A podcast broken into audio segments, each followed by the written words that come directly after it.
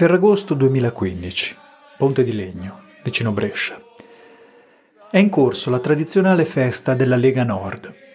È agosto, ma quassù fa un po' fresco. Il cielo è coperto.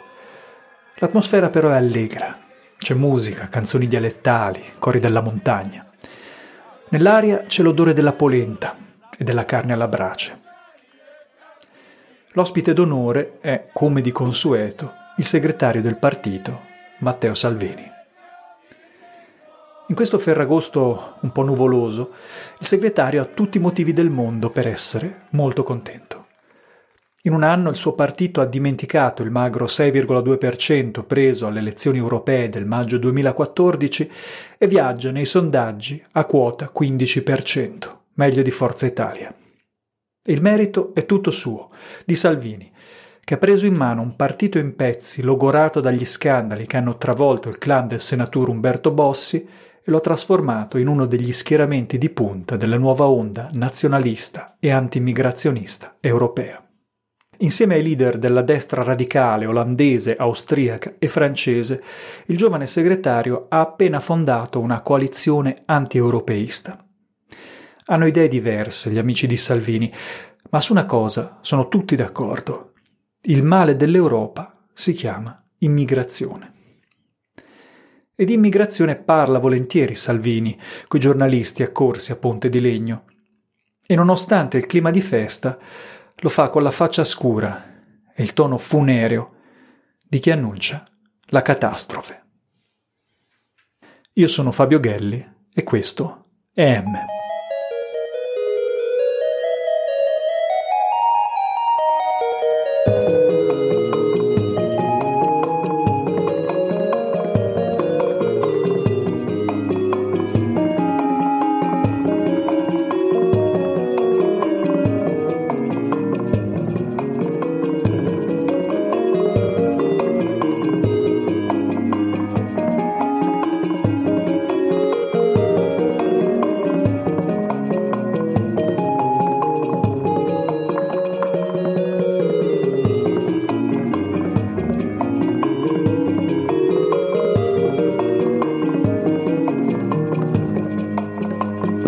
corso un tentativo di genocidio delle popolazioni che abitano l'Italia da qualche secolo e che qualcuno vorrebbe soppiantare con decine di migliaia di persone che arrivano da altre parti del mondo.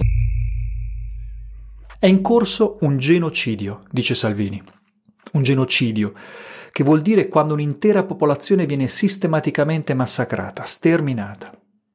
Come gli ebrei durante il nazismo, o gli armeni sotto l'impero ottomano, o gli Herero e i Nama per mano dei colonizzatori tedeschi in Namibia. È una parola terrificante. Ci si aspetterebbe che i giornalisti intervengano, chiedano spiegazioni. Dove sono questi milioni di italiani trucidati? E da chi? Invece no. È la retorica colorita del dinamico leader leghista. Insomma, una battuta, passi. Ma non è una battuta a caso. È la culminazione di una specie di storia a puntate, una storia a metà tra il thriller fantascientifico e il giallo. Ma per essere un giallo decente manca qualcosa. C'è una vittima, gli italiani, mancano però il movente, l'arma del delitto e naturalmente un colpevole.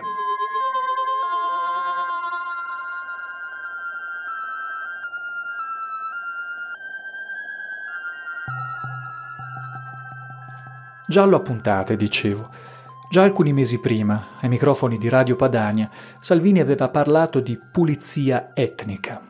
Io ritengo che i padani e gli italiani siano discriminati, sia in corso un'opera di razzismo e di pulizia etnica nei confronti di chi è nato e cresciuto qua.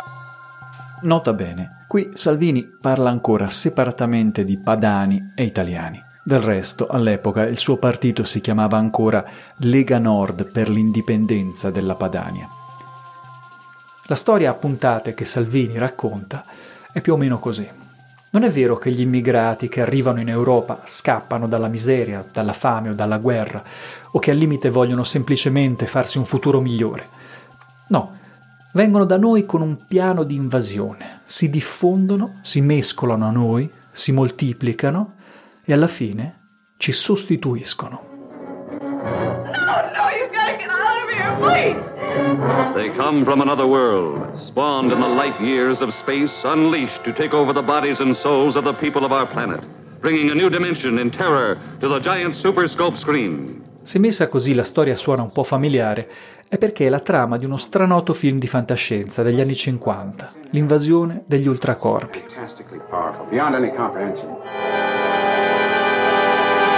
A cursed, dreadful, malevolent thing was happening to those he loved. Però in realtà è un mito molto antico, che probabilmente affonda le sue radici nell'alba del genere umano, quando l'Homo sapiens portò all'estinzione il suo diretto contendente per la sopravvivenza, l'uomo di Neanderthal, e, per così dire, lo sostituì nella catena evolutiva. È un mito potente e Salvini lo sa. Nei mesi successivi, infatti, comincia addirittura a parlare specificamente di sostituzione etnica, un ritornello che ripeterà anche negli anni a venire. Qua c'è una sostituzione etnica in corso, c'è qualcuno che pensa di importare migliaia di nuovi schiavi da mettere sul mercato delle cooperative a 3 euro all'ora, eh, cancellando gli italiani che popolerebbero questo paese e vorrebbero continuare a popolarlo. Quindi questa è un'immigrazione organizzata, finanziata, è un tentativo di genocidio.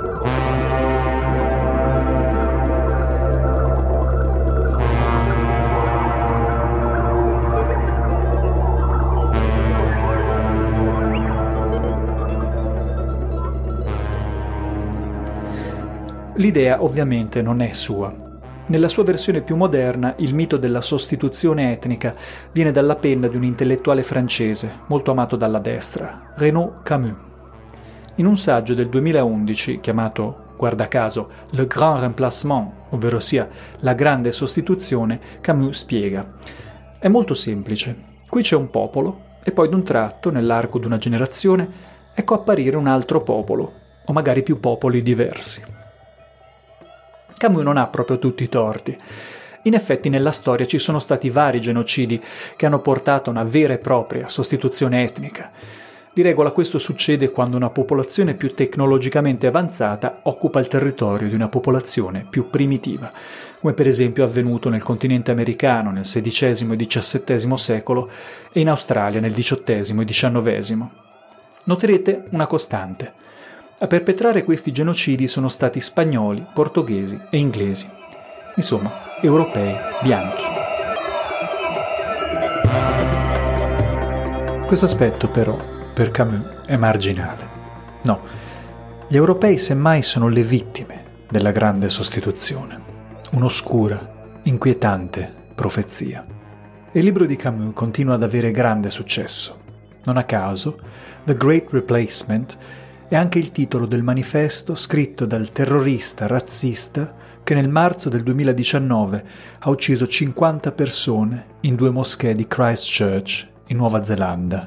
E anche quello spietato terrorista, guarda un po', parla di genocidio e di sostituzione etnica.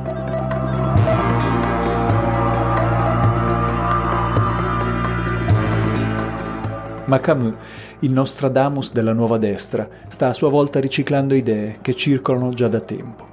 Alcuni fanno risalire il mito della sostituzione etnica in Francia a un romanzo scritto negli anni 70, Le Seine di Jean Raspail, in cui un milione di rifugiati indiani approda in Costa Azzurra e, in sostanza, prende possesso della Francia. Un arcano mito nato da un romanzo che diventa poi la base per una dottrina politica? Suona un po' familiare? Eh sì, è la stessa storia dei protocolli dei Savi di Sion, il famoso falso storico che è considerato il fondamento dell'antisemitismo moderno. La storia dei protocolli è lunga e complessa e merita un approfondimento a sé. In breve però, i protocolli illustrano un piano di dominazione mondiale gestito da un'occulta rete di potenti religiosi ebrei. L'aspetto interessante è che già negli anni venti si sapeva che i protocolli erano una storia, un falso, insomma, come si direbbe oggi, una bufala. Ma questo non ha impedito al Terzo Reich di usarli come una delle giustificazioni per l'Olocausto.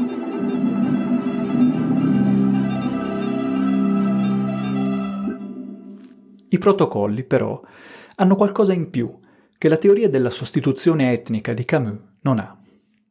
La sostituzione appare quasi come un fenomeno naturale, un prodotto dell'evoluzione demografica.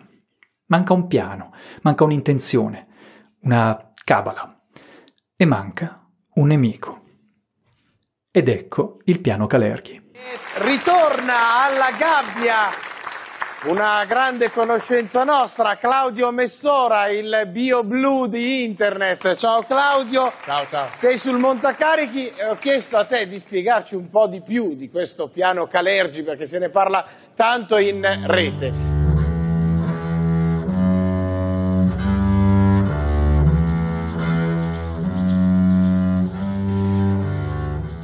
Richard Nicolaus di Coudenhove-Kalergi sarebbe probabilmente rimasto un nome noto soltanto agli storici della modernità.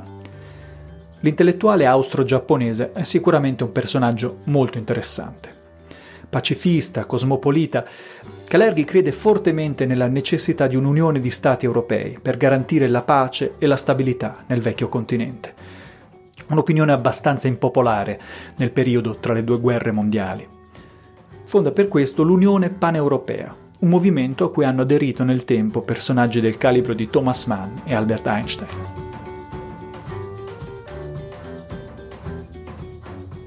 Kalergi è un aristocratico e va detto che non ama molto la democrazia. Ma non è per questo, e nemmeno per il suo pacifismo o il suo europeismo, che questo intellettuale un po' anomalo è improvvisamente diventato l'arcinemico dell'estrema destra europea. No, è grazie a un neonazista, negazionista e terrorista austriaco che si chiama Gerd Honsig. Da giovane Honsig odiava in particolare una cosa, l'Italia, e tirava bombe incendiarie contro l'ambasciata italiana a Vienna. Poi con gli anni si è calmato e ha cominciato a scrivere libri. Libri dai titoli molto promettenti, come per esempio Assoluzione per Hitler, e organizzare conferenze di gente che non crede all'olocausto. Tra un processo per incitazione all'odio razziale e l'altro, Honsik trova il tempo di leggere gli scritti di Kalergi e si imbatte in un passaggio che lo fa sobbalzare. Nel quarto capitolo del suo libro del 1925, Idealismo pratico, Kalergi, figlio di padre austriaco e madre giapponese, tesse le lodi della mescolanza tra razze diverse e dice che mentre in campagna le persone di un villaggio tendono a praticare l'endogamia, cioè ad accoppiarsi tra di loro, in città c'è una maggiore mescolanza di popoli, razze e culture. Questo fa dell'uomo di campagna un uomo di carattere forte, ma di spirito debole. L'uomo di città invece è intellettualmente più elevato, ma manca di carattere. Fin qui si direbbe tutto bene. Calerghi poi pronostica. L'uomo del futuro sarà un Mischling, cioè un incrocio, un meticcio. E le razze e le caste di oggi scompariranno grazie al superamento dei limiti di spazio, di tempo e di pregiudizio. Eccolo lì, il piano segreto. L'Unione Europea, erede della Paneuropa di Kalergi, dice l'ex terrorista Honsik nel suo libro Un razzismo legalizzato, vuole creare un mondo di meticci, deboli di carattere e per questo facili da soggiogare. Piano piano i pezzi del puzzle vanno a posto. C'è un movente, la sostituzione etnica, un colpevole, l'Unione Europea e i suoi sostenitori, e un'arma del delitto, l'immigrazione. Ma ancora manca una cosa per rendere il piano Calerghi un degno erede dei protocolli dei Savi di Sion. Per quanto si voglia dare credito a Honsik, il conte Calerghi è obiettivamente una nota a pie pagina della storia contemporanea. Manca un mandante, un nemico come si deve, come lo erano appunto i potenti ebrei dei protocolli. Ma niente paura, un ebreo a cui dar la colpa di tutto si trova sempre. Chi è George Soros? Sempre più spesso affiora nei dibattiti pubblici il nome di questo che viene usualmente presentato come un filantropo. Ora, qualcuno lo considera coinvolto nella tratta dei migranti che dall'Africa si trasferiscono in Europa.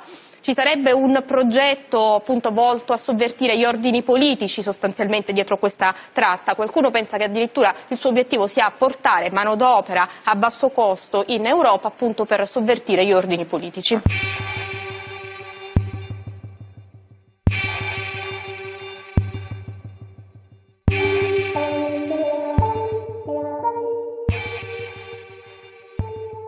Capitalista spietato per gli uni, comunista per gli altri. Nemico della democrazia e messia liberal democratico. sporco ebreo e feroce antisemita. Del finanziere americano di origini ungheresi George Soros si è detto veramente tutto e il contrario di tutto. Su di lui circolano un'infinità di storie, e non da oggi. Già nel 1995 il presidente slovacco gli ha imputato di aver ordito un colpo di Stato ai suoi danni. Due anni dopo il ministro malese lo ha accusato di essere a capo di un complotto ebraico per destabilizzare il sud-est asiatico. Alcune di queste storie rasentano il ridicolo. Nel 2016 la televisione di Stato rumena, per dire, ha detto di avere le prove che le proteste anticorruzione nel paese erano finanziate da Soros e come prova ha pubblicato il tariffario per i manifestanti. 24 dollari per un adulto, 12 dollari per un bambino e 7 dollari 20 per un cane. Scoop, il miliardario Soros getta letteralmente i soldi in pasto ai cani.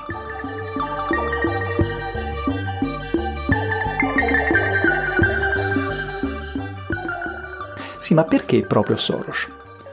Perché George Soros, nato George Schwarz a Budapest da famiglia ebrea non osservante nel 1930, è un nemico trasversale che possono odiare un po' tutti, di destra e di sinistra, conservatori e progressisti, religiosi e atei.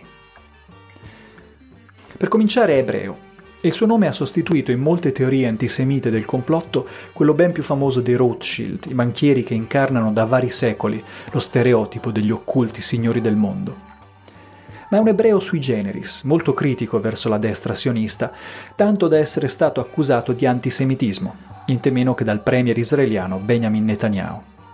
In secondo luogo è uno speculatore, che ha fatto soldi alimentando alcune delle grandi crisi finanziarie degli anni 90, puntando, tra le altre cose, sulla svalutazione della lira nel 1992. E, come si sa, non è che queste cose servano a farsi degli amici.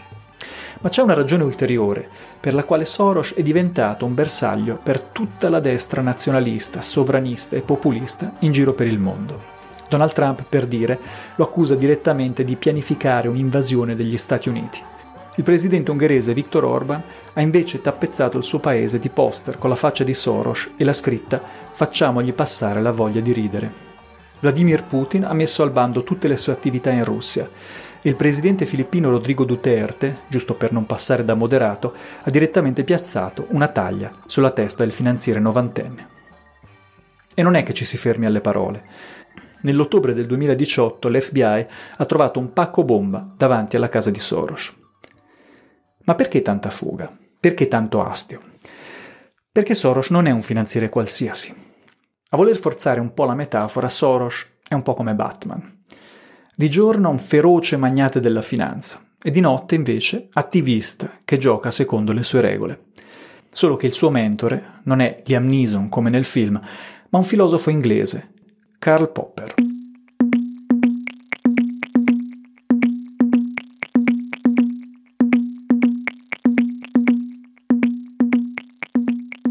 Soros ha conosciuto Popper alla fine degli anni 40, quando studiava filosofia alla London School of Economics and Political Science, ed è rimasto affascinato da quella che Popper, alla fine della Seconda Guerra Mondiale, chiama la teoria della Open Society, la società aperta.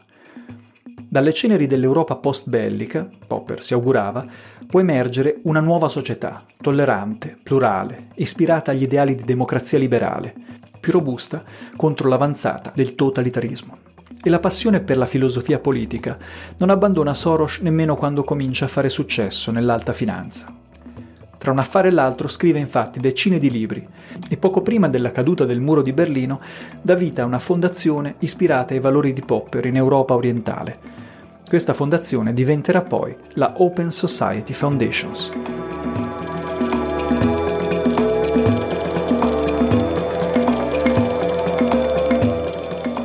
Oggi la fondazione di Soros è attiva in più di 100 paesi e finanzia progetti che vanno dall'educazione democratica ai diritti umani, fino all'integrazione degli immigrati e al razzismo. E lo fa, guarda caso, in molti paesi che sono diventati un campo di battaglia delle armate sovraniste, l'Ucraina, l'Ungheria, la Germania, l'Italia, gli Stati Uniti. A questo punto devo aprire una parentesi personale. Io lavoro per un progetto in Germania che è cofinanziato dalla Open Society Foundations di Soros. Ah, dite giustamente, è chiaro che lo difendi, ti paga.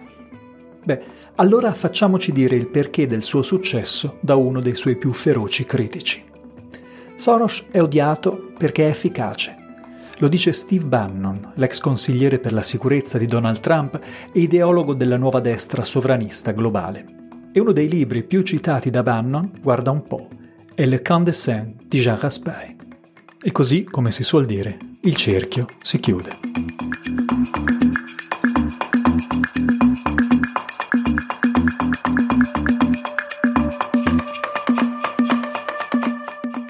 E allora, ecco l'ultima puntata del giallo, l'ultimo capitolo della nostra storia. Il piano Calerghi diventa il piano Soros.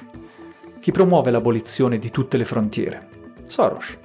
Chi organizza l'invasione dell'Occidente? Soros. Chi finanzia le ONG che salvano i naufraghi nel Mediterraneo? Soros, Soros, Soros. Poi lascia stare che nessuna delle ONG è finanziata dalla Open Society Foundations, come si dice è il pensiero che conta. Ma il piano Soros è molto di più. È il delitto perfetto. Un piano matriosca in cui infilare di tutto, dall'invasione migratoria alla liberalizzazione delle droghe, fino alla distruzione della famiglia tradizionale.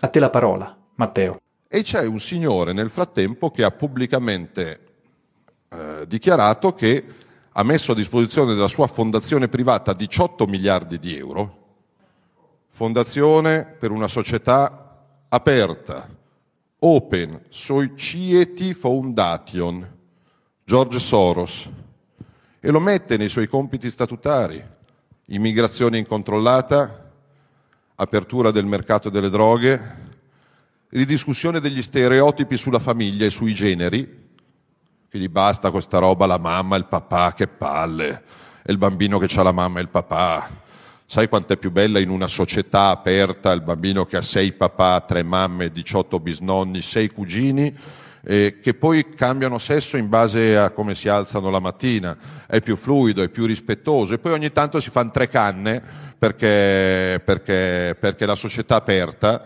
non conosce confini, non conosce limiti, non conosce... Questo è il progetto che voglio lasciare ai nostri figli.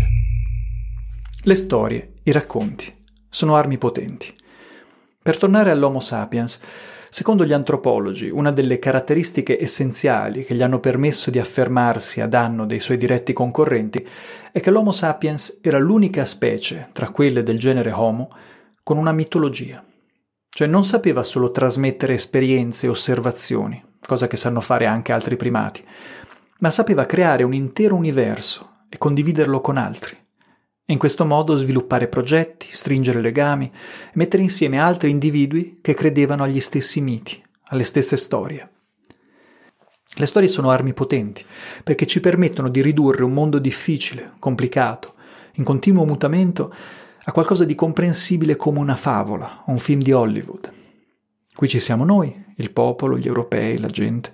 Lì ci sono gli altri, le elitti, i burocrati, gli immigrati. Le storie sono armi potenti. E non importa se tutti sanno che sono storie, che sono delle bufale. Certo, smascherare i bugiardi è un lavoro importante, ma non basta dire che una storia non è vera. Anche se tutti sapevano che i protocolli dei savi di Sion erano falsi, questo non ha fermato l'olocausto. Non basta dire che una storia non è vera, bisogna capire da dove viene e perché qualcuno la racconta. Le storie sono armi potenti e lo sono soprattutto quando chi le racconta sceglie il momento giusto. Mentre in quel ferragosto nuvoloso i militanti leghisti coi loro elmi vichinghi mescolano la polenta e attizzano la griglia e Salvini intanto parla coi giornalisti di genocidio degli italiani, c'è una carovana di persone che dalla Macedonia e dalla Serbia sta arrivando in Ungheria. Sono centinaia di migliaia, in prevalenza profughi di guerra siriani, sono sbarcati in Grecia dalla Turchia e ora cercano disperatamente di raggiungere il nord Europa. Entro pochi mesi diventeranno più di un milione, la più grande emergenza umanitaria che l'Europa abbia visto dai tempi della guerra nei Balcani. Dall'anno precedente è cresciuto anche il numero di immigrati che arrivano sulle coste italiane. In questo momento sono soprattutto famiglie di siriani che hanno cercato rifugio in Libia e che qui hanno trovato un'altra, feroce guerra civile. In un anno il numero di sbarchi è passato da circa 50.000 a 140.000.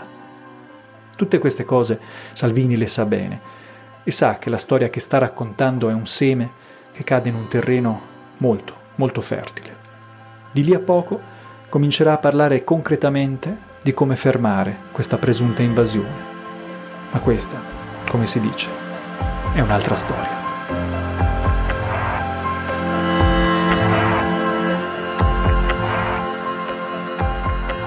Avete ascoltato M, una produzione Creative Commons, scritto da Fabio Gelli e prodotto da Federico Bogazzi e Fabio Gelli.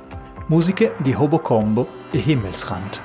Per il testo completo della puntata e la lista delle fonti, visitate il nostro sito www.m-podcast.it. Se vi è piaciuta la puntata, abbonatevi al podcast. Lo trovate su iTunes, Spotify e Stitcher. Seguiteci su Facebook e Twitter o scriveteci a migrazioni.podcast@gmail.com.